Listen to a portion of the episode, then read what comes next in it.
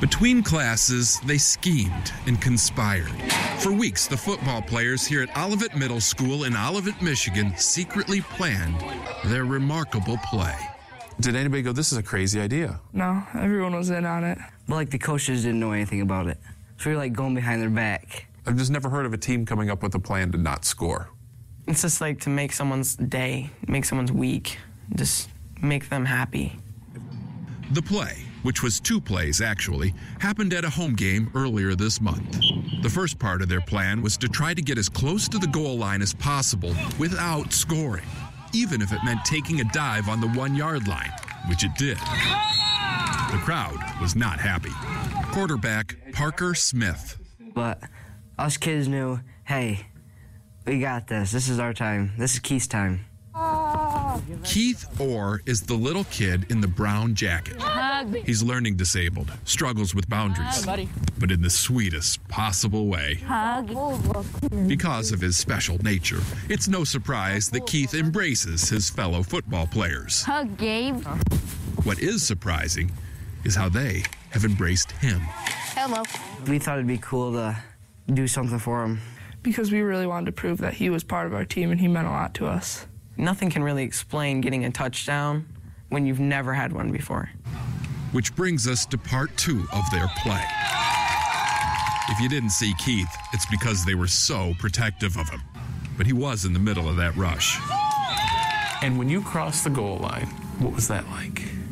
Awesome. It was like, did he just score a touchdown? Get your camera out. I'm like, ah, then I can't. Keith's parents, Carrie and Jim, almost missed the moment, but they got the significance. Somebody's always going to have his back from now until the day he graduates. She's right. When the football team decides you're cool, pretty much everyone follows suit. Today, Keith is a new kid. Although by no means was he the only one who was profoundly changed. What was it like for you? It was like, like once I saw him go in, I was smiling like about like here. Wide receiver Justice Miller. Like nothing could wipe that smile off my face. Why did it affect you so much? Because like he's never been like cool or popular and he went from being like pretty much a nobody to making everyone's day. I mean, Justice admits the play wasn't his idea. I would have not really thought about that. He says it never crossed his mind to give Keith any glory. Well, I I kind of went from being somebody like mostly cared about myself and my friends to caring about everyone and trying to make everyone's day and everyone's life. which may just make that touchdown the most successful football play of all time. Steve Hartman on the road in Olivet, Michigan. There's a lot to uh, to like about that video. the story, uh, the, the themes that we'll experience in our passage today just got reflected in that video. But I want you to imagine Keith's life for just a minute. Disabled, awkward, lonely, rejected. His parents grieving things that Keith may not even be aware of, relationships that he'll never have, athletic or intellectual achievements that'll never happen. There's a lot of pain there. Pain that some of us understand, but all of us can imagine. But we see hope in the story too. We see loving kindness in action. We see the selfless character of the team doing something for Keith that he could never hope to do on his own. We see their kindness towards him and their pursuit of him and giving him a gift that he hadn't earned and he could never repay, transforming him, at least briefly, in the, in the scheme of high school hierarchy from a nobody into somebody. In a way, at least briefly, they took on his disabilities, his awkwardness, they absorbed it, they covered his weakness. And in return, they gave Keith something. They gave him their athletic ability, their celebration, their joy, their reputation, their community, and even their protection. They gave him a seat at their table. But as beautiful as that picture is, we know it's limited. The mom said, as long as he's in high school, somebody's got his back. It's incomplete. It makes us long for something more. So, then our passage today, how much more Mephibosheth? We, we will see the loving kindness of, of, of King David. We'll see that because of his character, because of his covenant love for his friend Jonathan, that he will pursue Mephibosheth in order to show him loving kindness. And even though Mephibosheth is a man who could be considered David's enemy, a man lame in both feet, who would have no ability or even desire to come to the king, we will see King David restore him. We will see King David adopt him, giving him a seat at his table, just like one of his sons. Mephibosheth, that story too is beautiful, but it's limited, it's temporary. We need something more. So, what about you this morning? Some of you are hurting. Some of you are broken. Some of you are spiritually disabled. You keep repeating the same sin over and over and over to the point that you doubt the Father's love for you.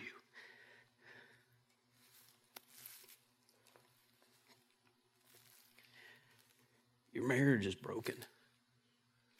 Your child is rebellious your job is lost. There's no end in sight for your depression or your chronic pain. We don't need to look very far into our own hearts or lives to know that we're Keith. We are Mephibosheth. We know that we need a king to tell us not to fear. We need a king to pursue us out of our pit.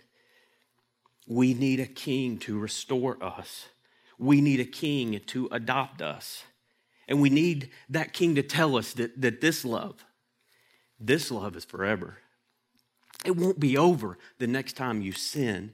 It won't be over the next time you fail. It will be with you no matter what. While I'm alive or after I'm dead, we need to hear the king tell us that we will always have a seat at his table as a son, as a daughter, forever. But the question for us this morning is where do we find a king like that? And if there is a king like that, how can I trust him? What would move him to show me loving kindness? So we'll find some answers to the questions this morning in our passage. What moves the king to act? The answer to that is the main point of chapter 9. The character of the king moves him to act. We see this in verse 7. It's a great summary. We see, see the king's character and we see his loving kindness in action. Verse 7. And David said to him, he's talking to Mephibosheth, Do not fear, for I will show you kindness for the sake of your father Jonathan. I will restore to you all the land of Saul your father, and you shall eat at my table always. The character of the king moves him to action. So last week, Chris walked us through the victories that, that King David had over all of his enemies, everybody that he subdued. And then there was this interesting verse right in the middle of, of chapter 8 where we saw that David ruled his people with justice and, and equity. We got to see David's heart. And really, this, this chapter, chapter 9, is just this snapshot picture of what that looks like in the kingdom of David. I love this, this context, this word hesed. That's, that's King David's character and his heart. In our text, it's translated as kindness, but man, that's, that's, a, that's a weak word. What do you think of when, when you hear kindness? In the South, I think, you know what? I pull up to the four way stop and no, you go ahead. you go ahead. That, that's, you know, that's, that's maybe our view of, of, of kindness, right? But but our English word, it, it doesn't come close to showing everything that's bound up there. Hesed it's this full, rich, multi layered concept. It means covenant love, loyal love, steadfast love, or loving kindness. It's one of the main ways that God describes himself to his people a God of steadfast covenant love. We see the importance of that because it gets repeated three times in our text in verse 1, 3, and 7. I want to show kindness. I'm going to show kindness. I'm showing you kindness. So when you hear that word, I want you to think more of, um, no, you go ahead. You take my place in line. You go through the stop sign. It's so much deeper than that in Scripture. The king's character of Hesed or loving kindness moves him to action. And that plays out in our passage today, ensuring that Mephibosheth has a seat at the table, just like a son, for all his days. A seat at the king's table, it represents access, intimacy, relationship, protection, adoption. This seat at the table, we see how important it is because it's repeated in verses 7, 10, 11, and 13. You will have a seat at my table. You will have a seat at my table. You will sit at my table always. Always, Mephibosheth sat at the king's table. The author really wants us to get this. So we've got three actions in our text today that show the king's loving kindness. One, the king's loving kindness is shown in his pursuit of us, and we'll see that in verses 1 through 6. The king's loving kindness is shown in his restoration of us in, in verses 7 through 10. The king's loving kindness is shown in his adoption of us, 11 through 13. So, our first point the king's loving kindness is shown in his pursuit of Mephibosheth and us. So, think all the way back. If you've got your Bible, you can flip back to, to chapter 4 uh, in, in 2 Samuel. This is when we first hear of Mephibosheth we read this tragic event that happens when the caregiver finds out that Jonathan and Saul have been killed in battle. Verse 4 Jonathan, the son of Saul, had a son who was crippled in, in his feet. He was five years old when the news about Saul and Jonathan came from Jezreel. And his nurse took him up and fled. And as she fled in her haste, he fell and became lame. And his name was Mephibosheth. It's so easy for our hearts to go out to Mephibosheth. And just think for a minute of the dark reality of, of his life. He's hurt, he's disabled through absolutely no fault of his own. His grandfather and father killed in battle. He's likely on the run. He's isolated. He's rejected, abandoned, unsure of where provision or protection will come from. It makes sense to us that that the king would, would see that and his heart would go out to him. He would have sympathy for Mephibosheth. He'd want to show him kindness due to the circumstances of his life. But David's motivation, it's so much deeper than just sympathetic feelings. His motivation to show kindness rests on something much more secure than sympathy and need. We talked about David's first motivation. His first motivation is his character, hesed, loving kindness. A second reason that David pursues Mephibosheth has everything to do with his dad, Jonathan. We see that in verse 1, right? David desires to show kindness for Jonathan's sake. That covenant love is precisely what you had between Jonathan and David. Jonathan saw David for who he was, the future king. He saw him as his dearest friend, even while his dad was trying to kill him. 1 Samuel 20.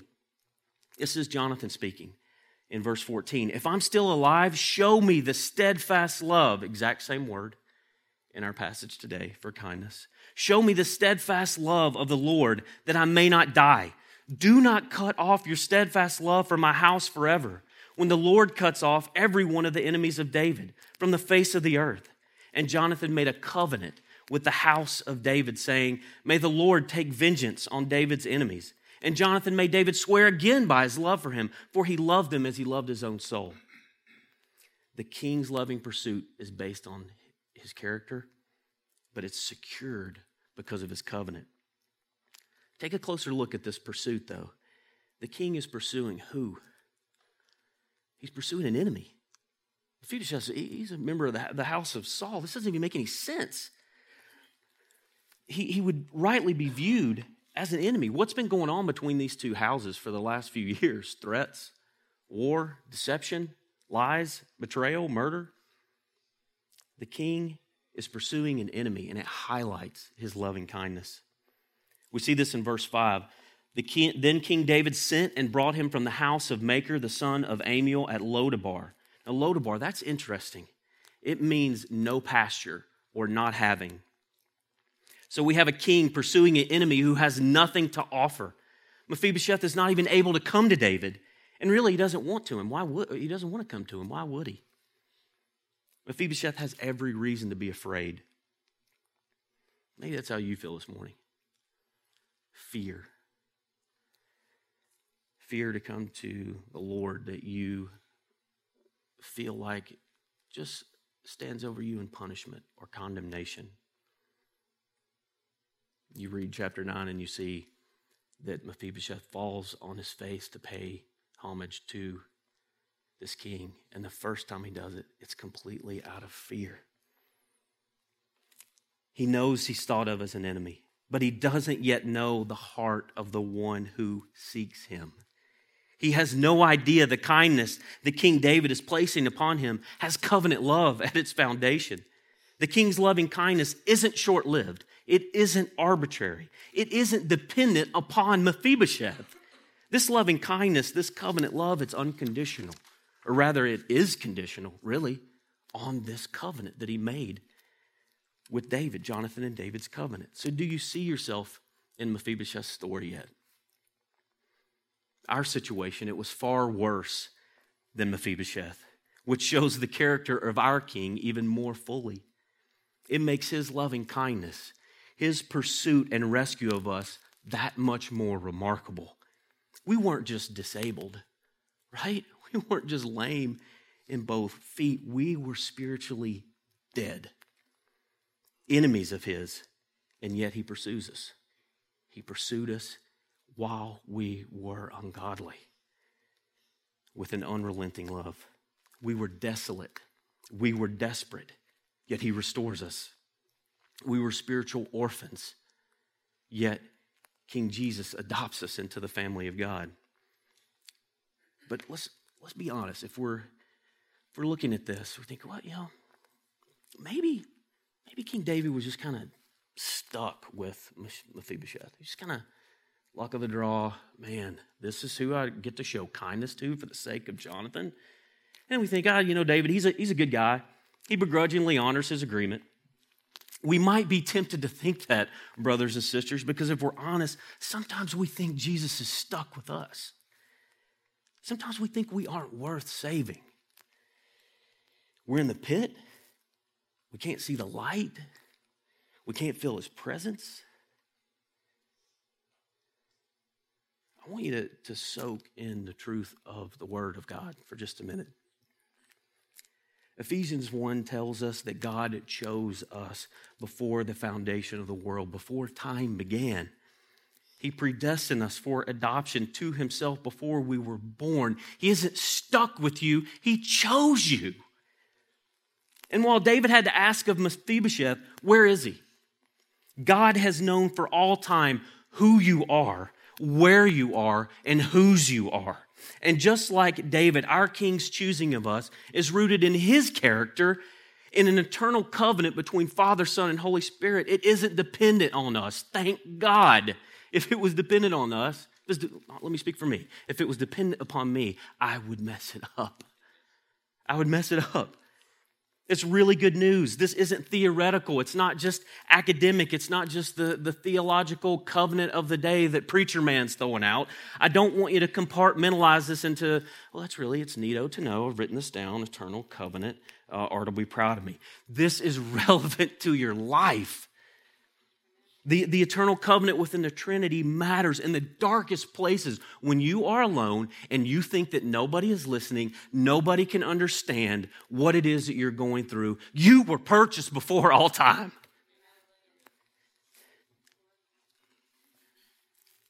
John 17, it, it summarizes this covenant as the Father giving Jesus a people to redeem. The, the nature of this covenant and loving kindness. It's, it's very personal. According to Ephesians 1, it was the Father who personally chose you before the world was made to give you as a gift to Jesus. So it's not like Jesus is registered at Target, you know, and he's probably boycotting Target, I guess. I don't know. But it's not like he's He's registered at Target, and then the father shows up with the toaster, and the Holy Spirit walks in with the same toaster, and they're kind of looking at each other like, oh man, really? No, that's not what's going on here. Jesus, the Trinity is not stuck with you. They chose you. You are the gift the Father gave the Son. Church, you're not just the wedding gift, you're the bride. Nothing about you earned this gift, could repay this gift, or could change this gift because we had nothing to do with it. Let that light shine in those dark places. Let the light shine of the promise amongst the Trinity that changes everything for you. God's pursuit of you will never end. You're secured by the Father's promise to the Son. You're secured by the blood of the Son, and you're sealed by the Holy Spirit. This can never be undone. Could there ever be? I mean, we're asking the question where is this king? What is he like? There could never be an example of, of better loving kindness, better pursuit than this. He's right here. The king is right here. His name is Jesus. So look at the freedom. It, when we aren't confused about God's love for us, when we aren't doubting it, when we realize his loving kindness has been permanently set upon us, what does that do to you? What, how does that make you feel? Does that make you know and think? It means that we're free. We're free to go, to do, to work. Who are we pursuing with the love of Christ? Since we've been loved in this way, are we loving others in this way? Has it, has it changed us?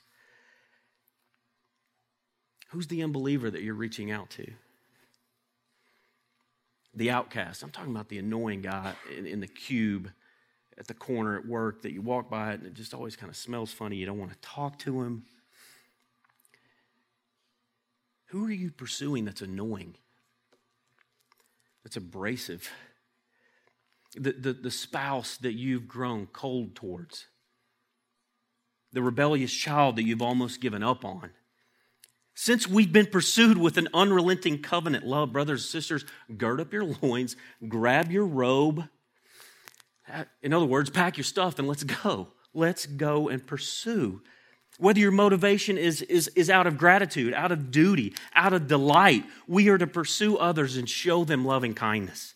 Not only attempting to help with emotional needs like, like Keith or physical needs like Mephibosheth, but pointing them to the true king where their ultimate needs will be met at the foot of the cross. So, our king, the king doesn't stop with pursuit, he also restores. He shows his loving kindness in restoring Mephibosheth and restoring us. The second half of verse 7, we read, I will restore to you all the land of Saul your father, and you shall eat at my table always. Verses 9 and 10, it gives us specifics on what this looks like. Then the king called Ziba. You can just go ahead and add Ziba to the list of notorious Z's, right? We got the Ziphites, we got Ziklag, and we got Ziba. This dude's shady. He's, he's a little snaky. He's, he's not been doing what he's supposed to be doing for Mephibosheth. Look at his house and compared to where Mephibosheth. Ziba's got his own servants. He's not been doing what he should be doing. Saul's servant, Ziba, and he said to him, All that belonged to Saul and to all his house I have given to your master's grandson. And your you and your sons and your servants shall till the land for him, and shall bring in the produce that your master's grandson may have bread to eat. You can't overstate this. What this would have meant for uh, Mephibosheth. I don't know what this is. All right, just okay. What this would have meant for Mephibosheth, literally his life and death hanging in the balance. There, there weren't economic programs, right? 3,000 years ago, they're like, hey, you know, we, we, are the social program that takes care of people with, with lame feet. 3,000 years ago, this was likely at some point a death sentence. He's gone from an enemy of the king to having Saul's land returned to him, Saul's servants returned to him, and orders from the king for those servants to serve Mephibosheth. This is an extraordinary turn of events for him. How? By the word of the king. From Lodabar, having nothing, to being restored. Mephibosheth is learning that King David backs up his intent to show kindness with real action. The king is showing himself, he's proving himself to be trustworthy to some who, someone who could rightly fear him greatly. But we long for more. Mephibosheth's restoration is only partial. It's land and it's provision. And as generous as that is, it's incomplete. Look at the very end of the chapter, the last verse. The author reminds us Mephibosheth was lame in both feet. Even though he's sitting at the king's table, the pain remains, the wound remains, the trauma remains. It's incomplete. For believers in Christ, our restoration isn't one of land and wealth, but it is one of provision and beyond. We're not only sealed by the Holy Spirit, but Scripture tells us that Jesus sent us the Helper, the Holy Spirit, to live inside of us, not only restoring us, but making us new and transforming us to be more like Christ. I mean, it's like the best episode of Fixer Upper ever. I mean, you've got the, man, I didn't want to fall for that show, but I mean, when Heather has it on all the time, it's like, all right, Chip and Joanna, they are pretty funny. I like their interaction. But who needs them when you've got the Trinity? The Trinity, or the third person of the Trinity specifically living inside of us to restore, to transform, to seal, to convict, to empower. That's here and now, but what about future? Ephesians 2 tells us I'll start around verse 5. By grace you've been saved. Now, now listen for the restoration of future hope. That was loving kindness. By grace you've been saved. And raised as up with him and seated us with him in the heavenly places in Christ Jesus. I realize I read that awkwardly, so stick with me. We're seated with Christ Jesus in heavenly places, so that in the coming ages he might show the immeasurable riches of his grace in kindness towards us in Christ Jesus. What's our restoration mean? We've been seated with Christ in heavenly places presently, and we will be forever. What we see here is there's no limit to God's grace and loving kindness in the person of Jesus Christ. It's immeasurable, according to verse 7. That's where our hope is. Our King's kindness isn't temporary, it isn't limited. We can't even measure it. His grace and kindness towards, I mean, anybody ever been in the Grand Canyon? I, I want to go. Okay, great. Three of you. Never mind. Anybody ever been to the beach? A few more. All right. Uh, anybody ever walked outside at night and looked up into the sky? All right. So there's there's three things there that we would look at and say that's vast. I mean, we don't go to the Grand Canyon, we don't look up at the stars to think, man, I'm cool, I'm something. I mean, it reminds us of our own finitude. Your $2 uh, preacher word of the week. It, it reminds us of our own limits. We see in the Grand Canyon, we see in, in the vastness of the ocean or the vastness of the universe things that are enormous. But do they have limits? They do. So I can't even come up with something that's immeasurable other than the grace and loving kindness of God given to us in Christ Jesus. That's something that will never end.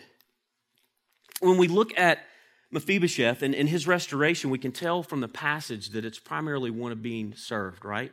He's in the role of, of receiving graciously, but he's receiving what the king has done for him. What about us? It's true that we are to receive what God has done for us, but part of our fuller restoration is we're restored to act. Ephesians 2:10. For we are his workmanship, created in Christ Jesus for good works, which who prepared? God prepared beforehand that we should walk in them. I love the irony of that when it's compared with what we see in 2 Samuel 9.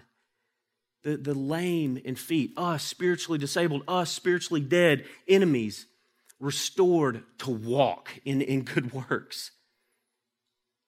What are the good works that we're to walk in?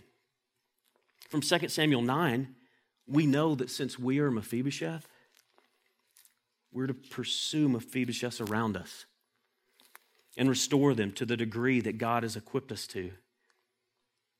There's endless opportunities here, brothers and sisters. Whether it's serving at the jail, serving in assisted living ministry, serving the homeless under the bridges, supporting our people who work at Team, Wears Valley Ranch, and World Orphans. Pick a ministry. It, it looks like a lady from our church who I've seen multiple times at Vienna, and you, you, you walk in and she's surrounded by people that look nothing like her. I saw her Friday, and uh, it's it's uh, there's a goth lady, uh, agnostic, atheist. They weren't wearing signs that said that. I asked her about it. And an agnostic, an atheist, uh, a, a, goth, and a recently uh, recovered drug addict. Somebody from our body who is pursuing the people on the margins, people that, that if I'm honest, I might walk by and go, I can't help them.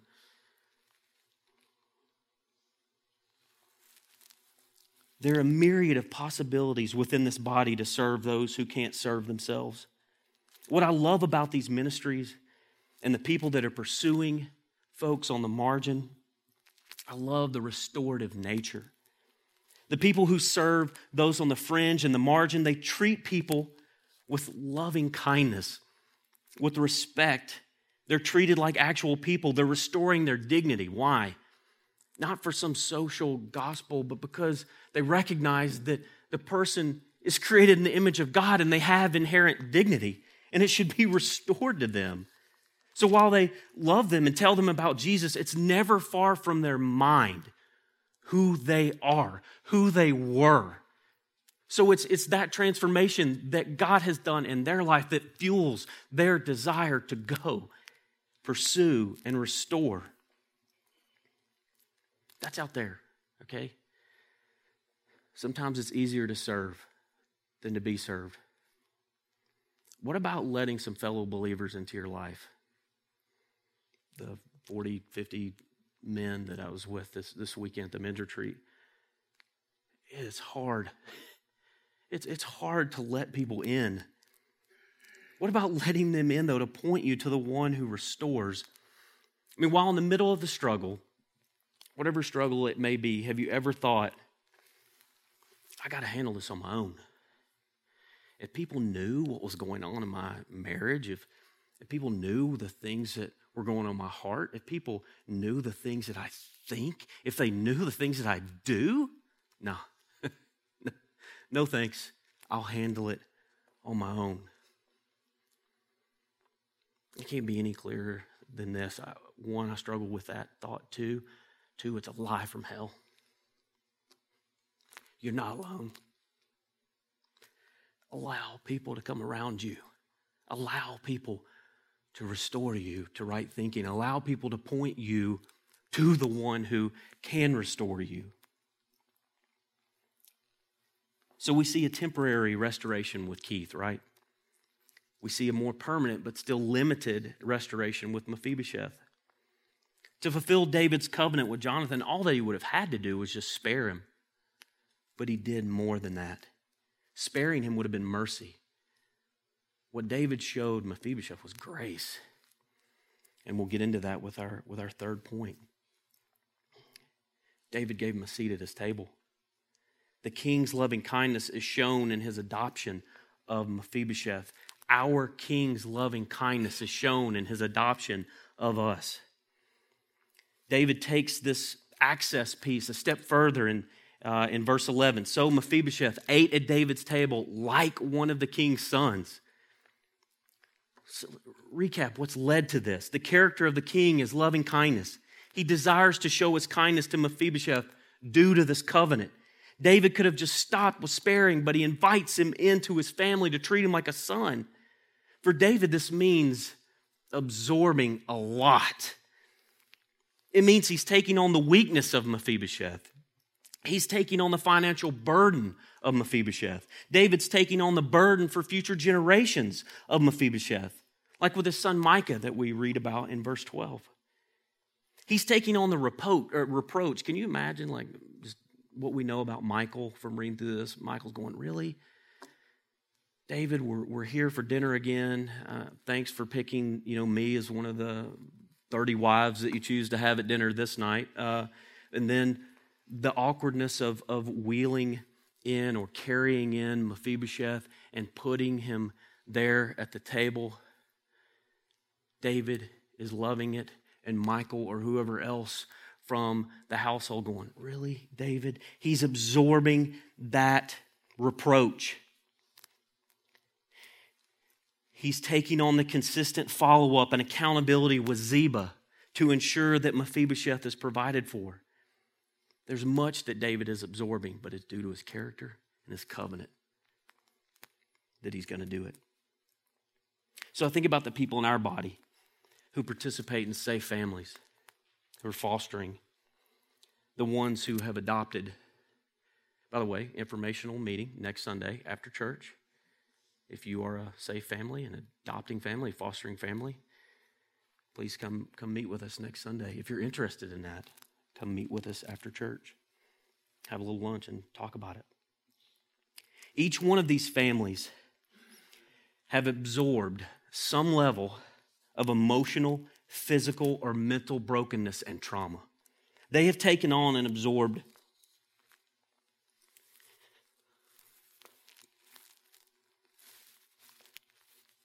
wounds that they didn't inflict. Why did they do this? We know that marriage is a picture of the gospel, right?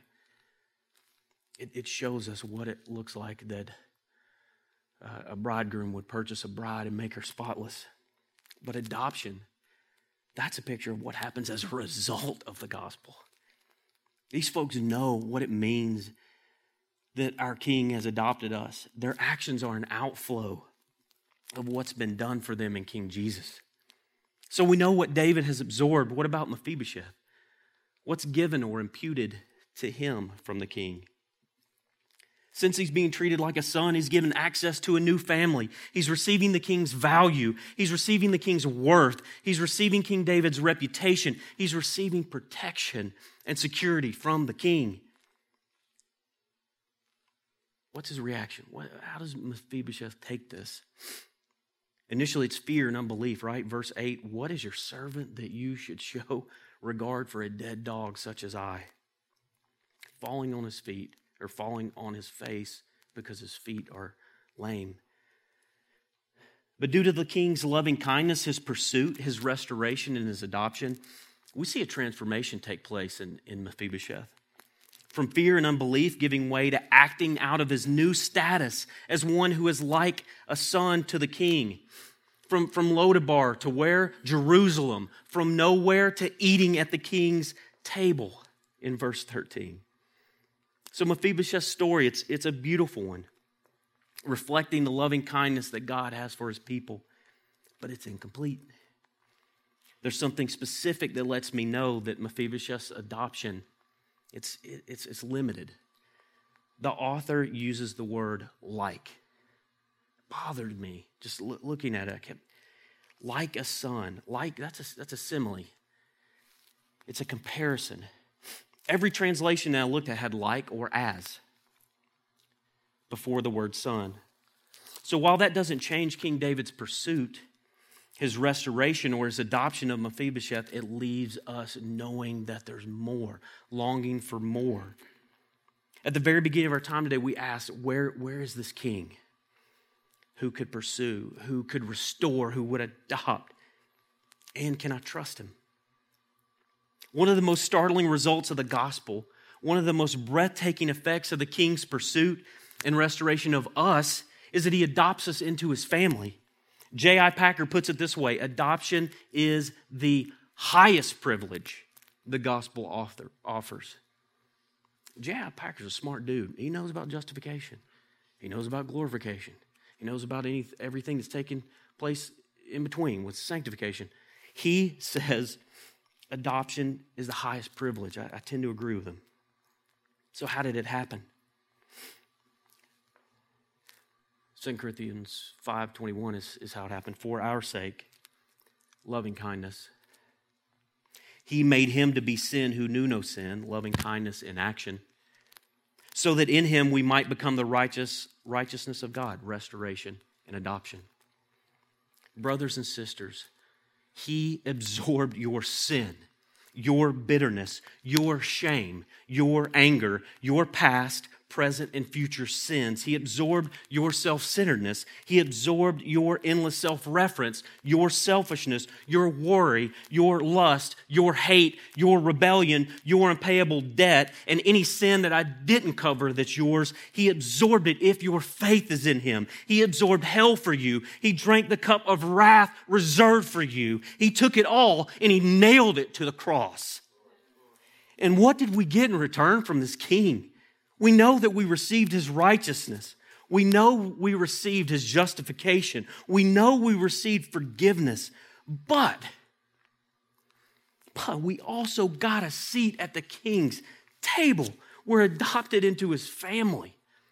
Romans 8 tells us that we have received the spirit of adoption. For what reason? To cast out fear. And it allows us to call the most holy being in existence Abba. We get to call him Daddy. Galatians 4 tells us that we're no longer slaves, but we're redeemed sons and daughters. And the Spirit is in our heart crying out, What? Abba, Daddy. How do you describe the change from an enemy to a son or a daughter? Tim Keller says the only person who dares wake up the king at 3 a.m. for a glass of water is a child.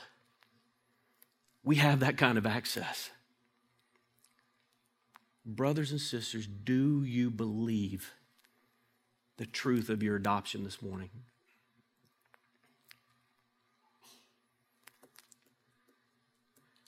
What would it take for you to believe it? Would you believe it if he lived his entire life for you? Would you believe it if he died for you? He did. Maybe you don't believe it because life is crushing you on all sides. The suffering seems to have no end in sight. And you're like, man, Father, Daddy, why, why would you do this? Doesn't Hebrews 12, 6 tell us that the Lord disciplines the one he loves? He brings chastisement to everyone he receives as a son. It crushes me when Natu asks me, You always be my daddy? He wants reassurance. It's especially poignant when I have to discipline him and he doesn't understand it. And he says, You, you mad to me? You always be my daddy? I, I long to make him trust me. I long to make him believe me. If I could put my spirit inside of him to get him to trust me, I long for him to see my heart for him. I want him to believe that he will always have my name, my protection, and my covenant love. I long for him to believe that no matter what he does, he will never be forsaken or abandoned by me. He will always be my son. I believe he will grow in the knowledge of that. And someday he's going to trust it to be true about my heart and my character towards him, my hesed for him. But if that's me in my sinful, blubbering imperfection, brothers and sisters, how much more our Father do you trust the King has adopted you into his family this morning? Do you trust his character? Do you believe the true King has pursued you, restored you, and adopted you? If so, then you're free. Brothers and sisters, he has. He has pursued you, he has restored you, he has adopted you. See the Father's heart for you anew this morning. If you believe this, you're free. You're free to obey Him. You're free to act out of your new nature. You're free to eat at His table always. You're free to worship like a son and daughter of the King. Let's pray. Father, thank you for the picture of Mephibosheth. You, you didn't have to put this story in your word, but you did you chose to show us your character and your heart through the pursuit and restoration and adoption of Mephibosheth.